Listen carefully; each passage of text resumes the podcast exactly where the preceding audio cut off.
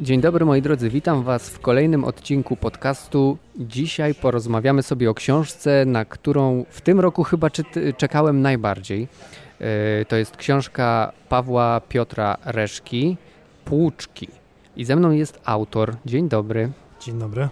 Na początek rozmowy chciałbym zapytać o te tajemnicze słowa, które pojawiają się w książce, czyli o tytułowe płuczki i o rafę. Czym są? Co to są za przedmioty i za miejsca? Rafa to jest y, słowo, które usłyszałem po raz pierwszy jakieś 6-7 lat temu i znam je pod takim... Z, sądziłem, że Rafa to jest po prostu skała. Okazuje się, że Rafa to jest też y, sito, o czym wiedzą pewnie ludzie, którzy zajmują się gospodarstwem, a Rafa w kontekście mojej książki oznacza sito do, do przeszukiwania popiołów w obozie zagłady. A Płuczka to jest takie miejsce mm, wykopane w okolicy byłego obozu zagłady w Sobiborze. Jest to dół wykopany na bagnach, który tak podciekał wodą i e, właśnie w tym dole okoliczni mieszkańcy przyjezdni, przyjezdni przekopywali kości, szukając złota. Płuczka. I, I jak ten temat w ogóle do ciebie trafił? To jest dłuższa historia. On trafił do mnie gdzieś w 2005 roku, z tego co pamiętam. E, po raz pierwszy o tym usłyszałem, opowiedział mi e, Robert Kuwak, już nieżyjący historyk, dyrektor Muzeum w Bełżcu wieloletni. No właśnie o tym, że um, ludzie z okolic Bełżca po wojnie rozkopywali na taką skalę trudną nawet do wyobrażenia, bo no, masową obóz zagłady.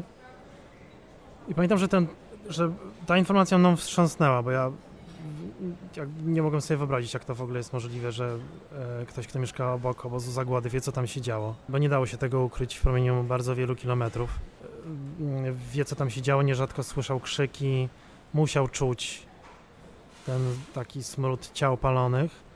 I ktoś taki idzie po wojnie i rozkopuje to cmentarzysko i szuka złota.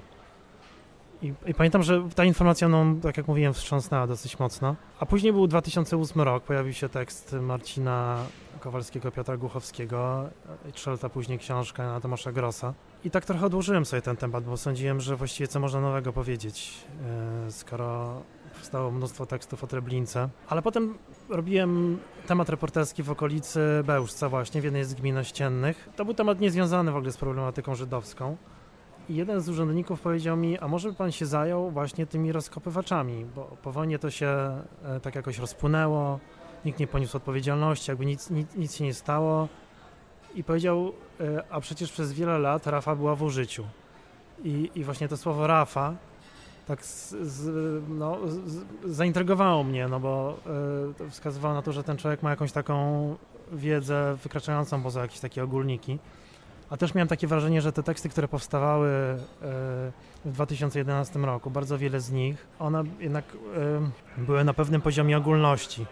Duża część tych tekstów e, generalnie krążyła wokół tematu zdjęcia, czy ono jest autentyczne, czy nie jest autentyczne. Przypomnę, chodzi o zdjęcie kopaczy z Treblinki. I jeżeli na przykład reporterzy jechali do wioski, pytali do, do, do, wsi, powiedzmy w okolicy Treblinki, pytali o kopaczy, dostawali takie odpowiedzi dosyć wymijające. I to też jakby no, sąsiad mówił, ja nie kopałem, ale ktoś tam kopał, pan tam pójdzie zapytać. To zresztą widać w tekście Marcina Kowalskiego, Piotra Głuchowskiego, który jest znakomity oczywiście, ale jednak we mnie jako, jako w, w, w, w no, uznałem, że mam tutaj pole też, żeby coś powiedzieć. Zależało mi na, na tym, żeby dotrzeć do tych ludzi, którzy kopali, albo do, do, ich, do ich krewnych i żeby zapytać, jak się z tym czują dzisiaj po prostu. I to też był problem, no bo y, od razu założyłem, że będzie to temat dosyć trudny do realizacji, więc założyłem, że muszę mieć y, jakiś taki namacalny dowód, zanim pójdę do tego człowieka, że, że faktycznie był w tym miejscu.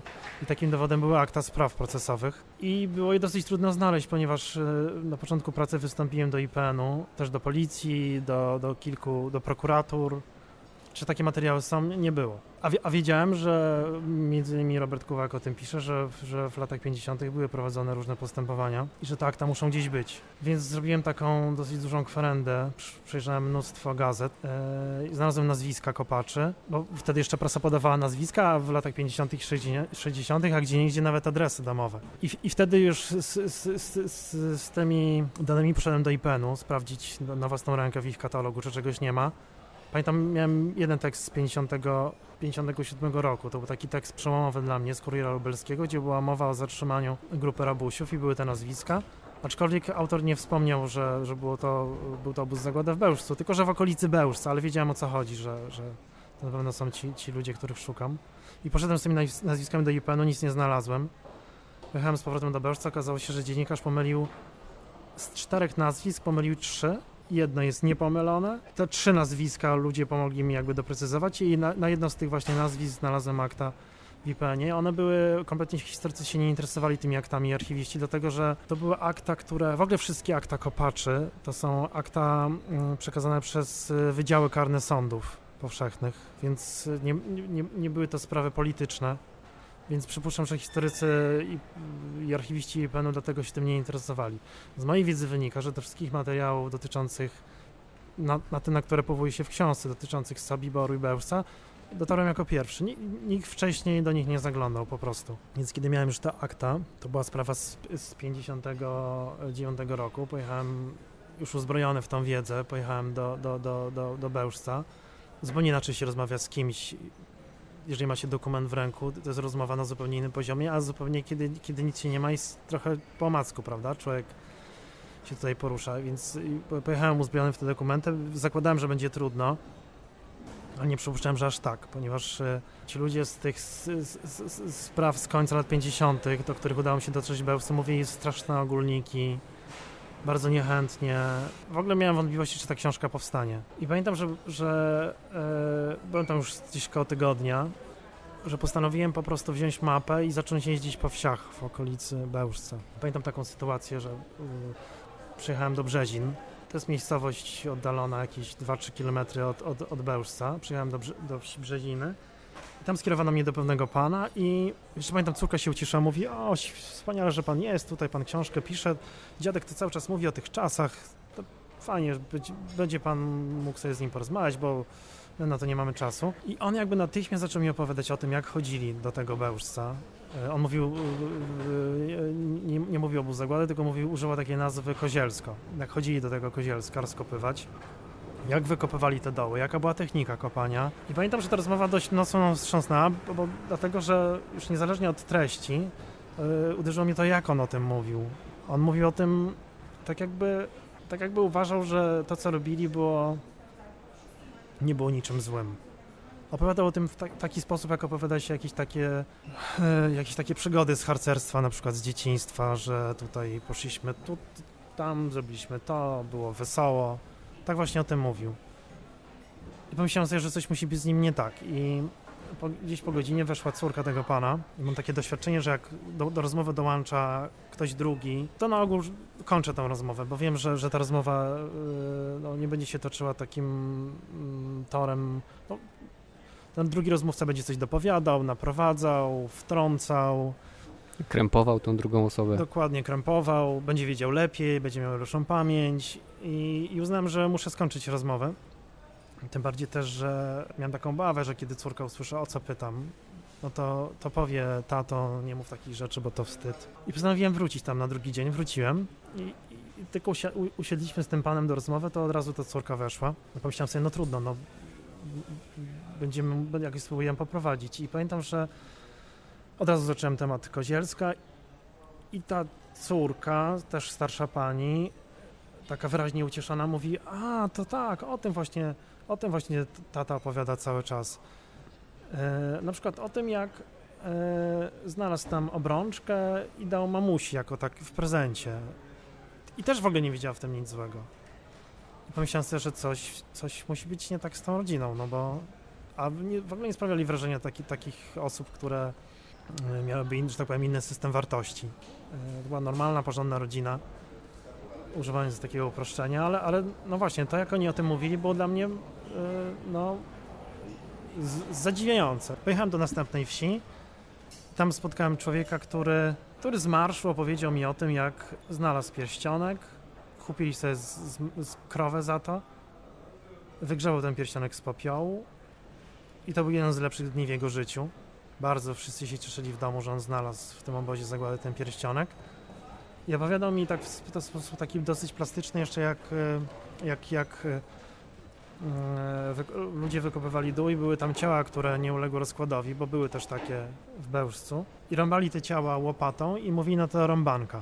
I też opowiadał o tym w sposób taki, no nie chcę powiedzieć beznamiętny, ale nie uważał, nie miał, nie miał jakichś obaw opowiadając o tym dziennikarzowi. Ja przecież powiedziałem mu, że piszę książkę o tym.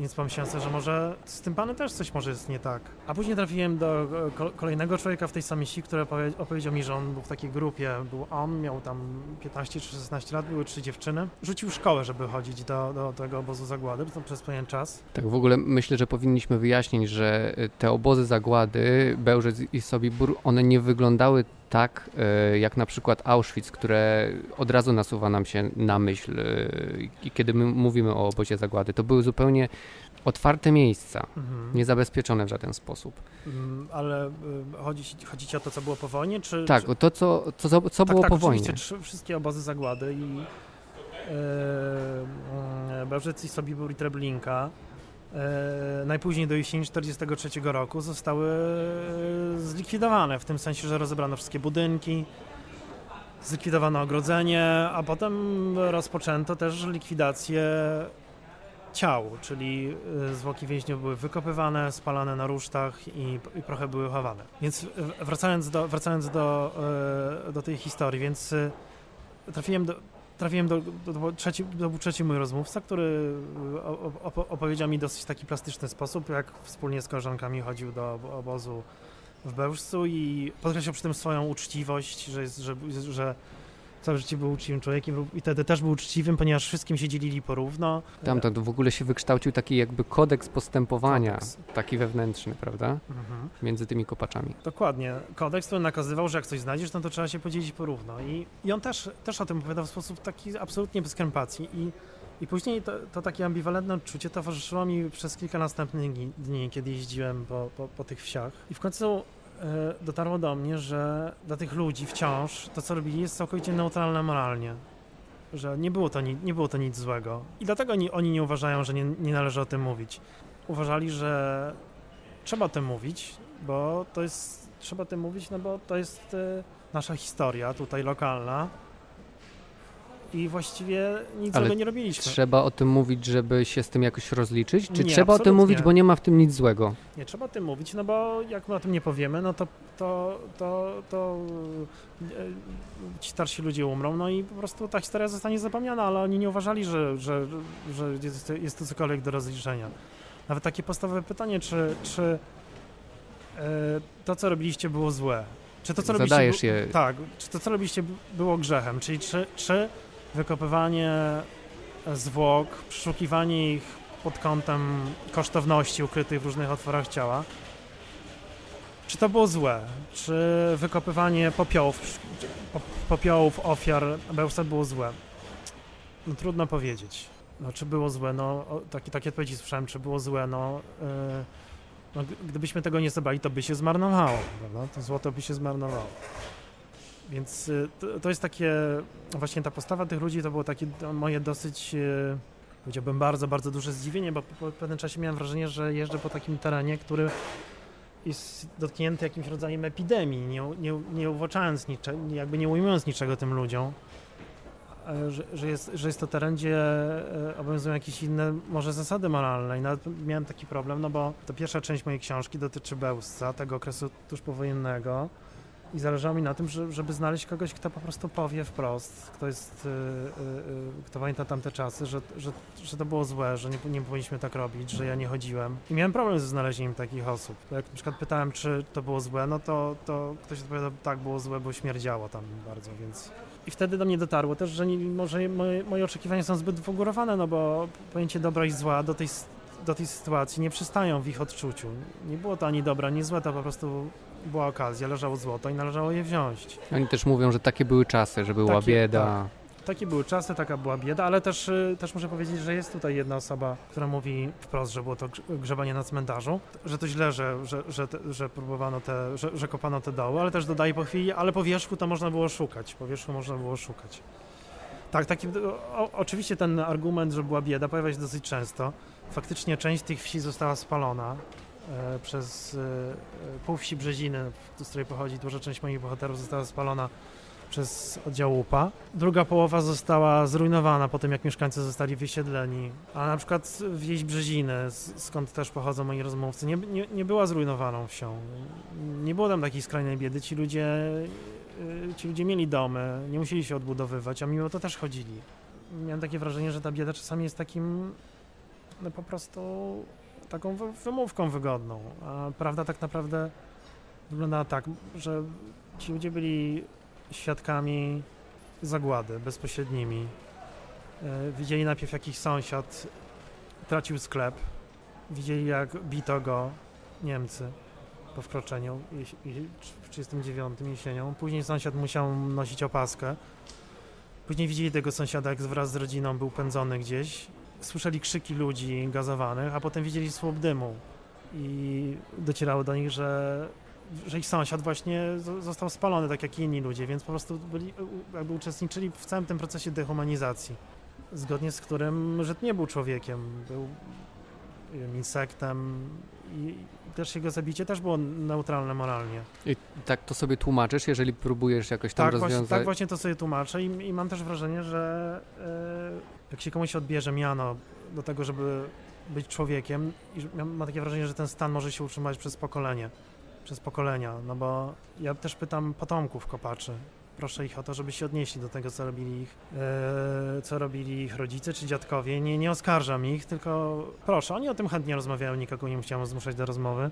I oni też mają problem z odpowiedzią na takie podstawowe pytanie, czy to było dobre, czy złe, czy to był grzech, czy to nie był grzech. Więc, więc jak można to wytłumaczyć? Oczywiście można powiedzieć, że, bro, że, że bronią, bronią swoich krewnych, swoich rodzin, ale y, też y, no, bronić można na, na, wiele różnych sposobów. Można powiedzieć, że no, była bieda, ale jednak było to złe, a tymczasem jeżeli chodzi o tą odpowiedź na to fundamentalne pytanie, czy to, to, to było złe, czy nie było złe, no to jednak bardzo wiele moich rozmówców ma problem. No ewidentny dzisiaj po latach. Jak to mogło być złe, skoro była bieda, a złoto, a złoto leżało w ziemi? Szkoda było nie wziąć. Szkoda, a pan by nie wziął, na, kilka razy mnie pytano i to pytano mnie i w Bełżcu i w Sobiborze, pan, a pan by nie wziął. Ale uderzające jest też to, że mimo, że ci duża część moich rozmówców, czy pewna znacząca część moich rozmówców, ma problem, żeby odpowiedzieć na pytanie, czy to było czy dobre, czy złe, żyją oni w takim wyraźnym przeświadczeniu, że coś złego ich spotkało w życiu z tego powodu, że, że tam chodzili. To jest jakaś, jakieś fatum, jakaś zemsta. Tak jakby w, w tylu, z, z, tyłu głowy jednak, jednak wiedzieli, że nie, że, nie, że nie było to... Tak, ty opisujesz tam te śmierci takie niewytłumaczone y, wnuków czy tak. synów. Najpierw, y, najpierw ten, ten wątek dotyczący y, tego, że wiele osób, z którymi rozmawiałem, wierzy, że mimo wszystko, że jednak na krwi cudej ludzkiej nie da się wzbogacić, ten, ten wątek występuje w Bełżcu na początku i on tak jakby mm, nie wybrzmie, nie, tak jest zasygnalizowany, ponieważ tam y, mówiło się, że te pieniądze, które pochodzą z, z Kozielska, czyli z byłego obozu, pochodzą ze sprzedaży złota, są niedorobne. Używano takiego słowa niedorobne, co, co oznaczało, że y, nie da się na nich dorobić. Y, takie było przeświadczenie. No, oczywiście e, to jest jakby subiektywna opinia mm, osób, z którymi rozmawiałem nie, nie jest też taka całkiem powszechna, no bo już mówimy o ludziach niewykształconych w, w, w, dużym stopniu, ale, ale ona jest wyraźna, że, czyli że e, jeżeli na przykład za te pieniądze kupimy świnię, to ta świnia padnie. Ten wątek z kolei bardzo mocno wybrzmiewa w fragmentach dotyczących Sobiboru. Tam wiele osób uważało, że jeszcze w latach, w latach 90., e, czyli już no, był to okres od wojny minęło trochę czasu. E, kilka zgonów, które nastąpiło we wsi, która leżała tuż obok Sobiboru, która była zaangażowana w kopanie, było efektem właśnie tego, że ludzie stamtąd szli kopać. Po prostu szli kopać.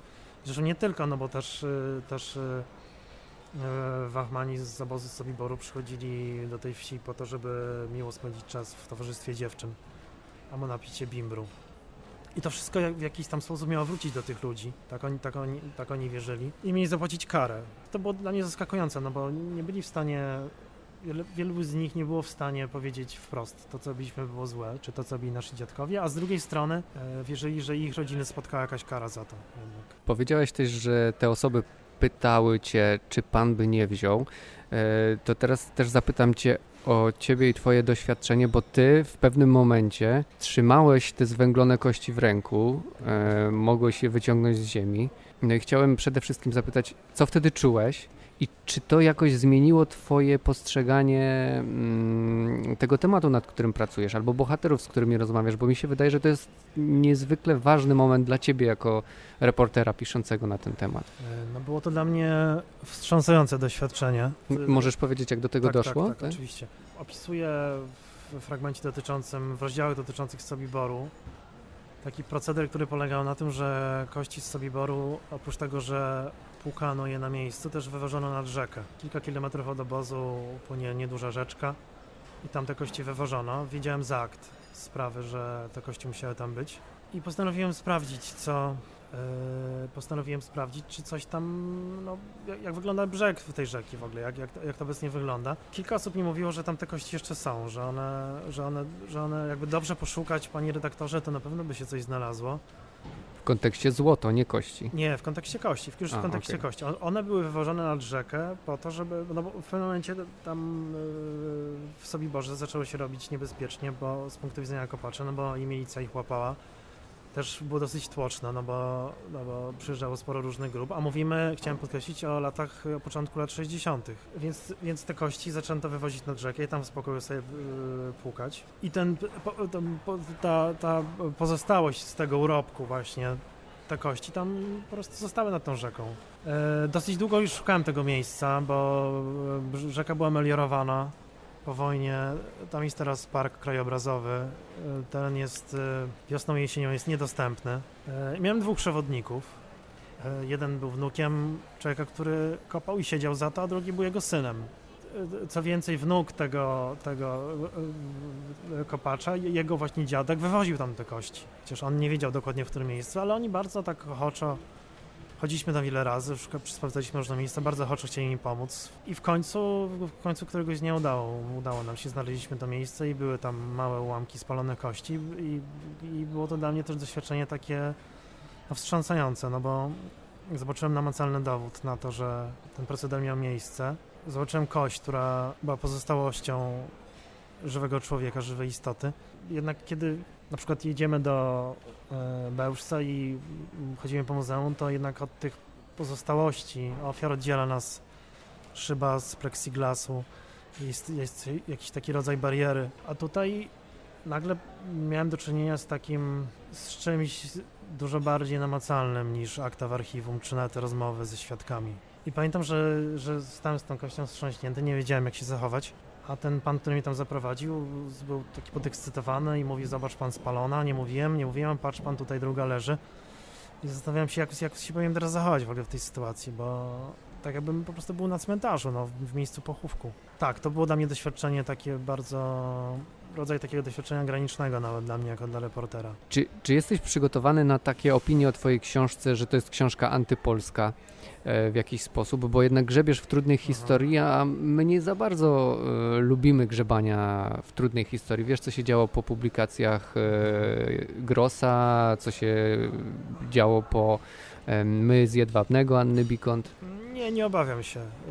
Wiem, że ta książka może mieć, y, może wy- wywoływać różne opinie, skrajne, ale nie, no nie, nie, gdybym zakładał, że gdybym uważał na to, żeby e, napisać książkę, która lub tekst, który będzie tekstem neutralnym i dbał o to, żeby absolutnie nikogo nie dotknąć, to pewnie bym ni- nic nie, nic nie napisał. No to jest, to jest książka, która opowiada o pewnej grupie ludzi, dosyć konkretnej, pokazuje ich e, w dosyć konkretny sposób. Staram się też ocenić skalę zjawiska, o ile to jest w ogóle możliwe. Więc nie piszę nic o Polsce, tylko piszę o pewnej grupie ludzi i pewnym terenie, więc nie rozumiem, dlaczego miał być odbierane jakoś w takich kategoriach narodowych. No wiesz, to Ale oczywiście nie musisz tego rozumieć. nie, no oczywiście, ale oczywiście wyobrażam sobie, że, że, że pewnie też pojawią się głosy, że wyciąganie takich tematów jest też w tym sensie antypolskie, ponieważ pokazuje nas w złym świetle, ale nie mam takiego, nie, nie, nie, nie wydaje mi się, żeby, żeby ta książka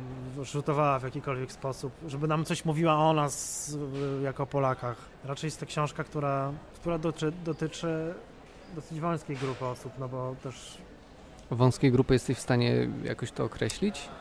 No więc właśnie problem polega na tym, że nie jesteśmy w stanie tak naprawdę powiedzieć, ile osób kopało. E, jak się zapyta ludzi, którzy, kopa, którzy kopali, to powiedzą, że kto tylko mógł, to szedł.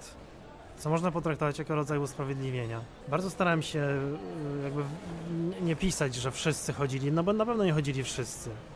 Nie jesteśmy w stanie powiedzieć, ile osób kopało po wojnie, kiedy, kiedy, kiedy te, te miejsca były rozkopywane na skalę bardzo dużą skalę. Natomiast, y, natomiast jesteśmy w stanie powiedzieć na przykład na podstawie dokumentów archiwalnych, że obóz w Sobiborze, teren byłego obozu, y, na przełomie lat 50. i 60. był rozkopywany na skalę masową, ponieważ są to stwierdzenia za akt sprawy.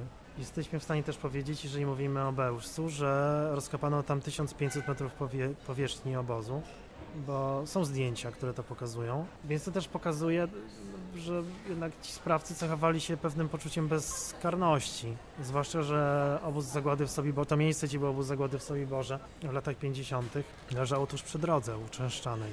Nie była to jakaś boczna droga, tylko taki główny trakt komunikacyjny, a na tym placu, gdzie był obóz zagłady, nie było ani jednego drzewa. To z kolei w Sabiborze w 60 roku jeden ze sprawców zatrzymany mówi, że kiedy tam przyjeżdżali z kolegami, no to liczba osób, które wzięli na miejsce wahała się od 10 do 40.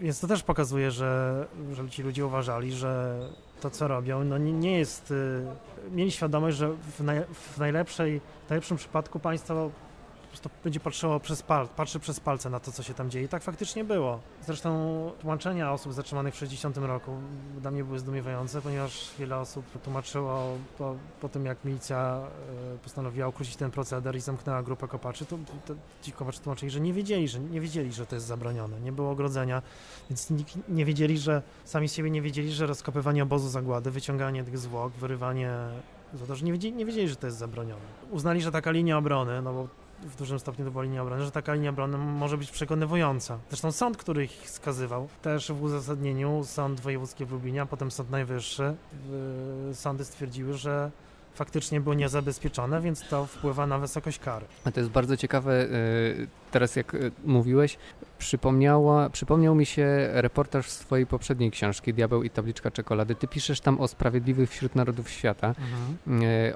o, o tych osobach i o rodzinach tych osób, które wstydzą się e, tego, że właśnie ich krewni albo oni sami pomagali Żydom i, i zostali e, docenieni przez Yad Vashem właśnie za tą pomoc.